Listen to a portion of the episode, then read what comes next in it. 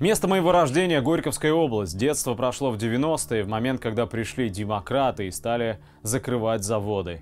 Мой дед токарь во втором поколении, бабка инженер-конструктор, и все их братья и сестры были рабочими на местных заводах и фабриках.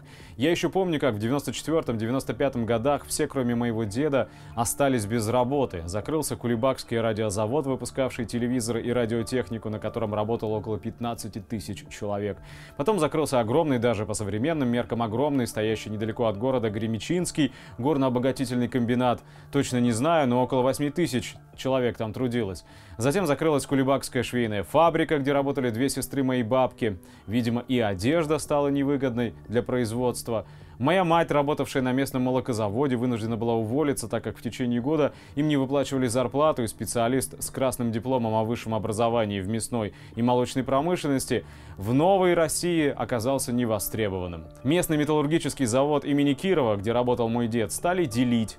Половина цехов закрылась, а остальная часть завода была захвачена московскими бандами. Половина завода стала ОАО «Кулебакский металлургический завод», вторая половина ОАО «Русполимет». В этот момент мой дед был начальником участка ремонтно-механического цеха. На заводе он работал с 18 до 70 лет. Я еще помню, как дед каждый день приходил с работы и рассказывал, как на заводе распиливают оборудование и цеха, а металл увозят на поездах за границу.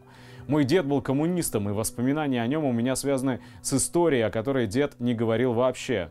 А бабка рассказывала, как деду в 94 году давали квартиру в последних построенных заводом домах, так как он еще со времен Советского Союза стоял в очереди.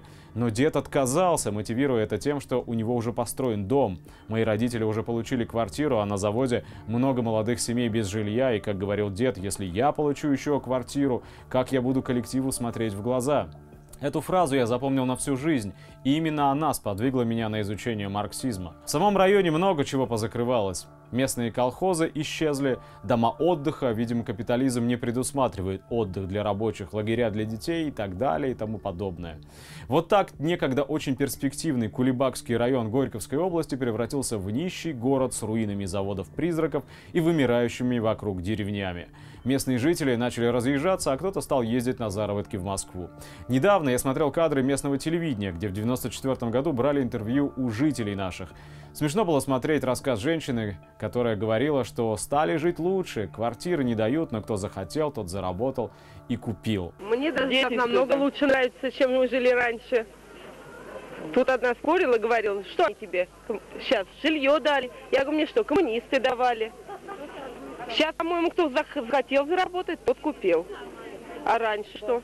Кто хочет работать, тот найдет действительно работу. Я выучился на тогда еще перспективную техническую специальность, но не найдя работы в городе с задушенным капиталом производством, уехал в другой регион. У меня сейчас только один вопрос к людям, которые находятся у власти с 93 -го года. Теперь-то вы понимаете, что натворили.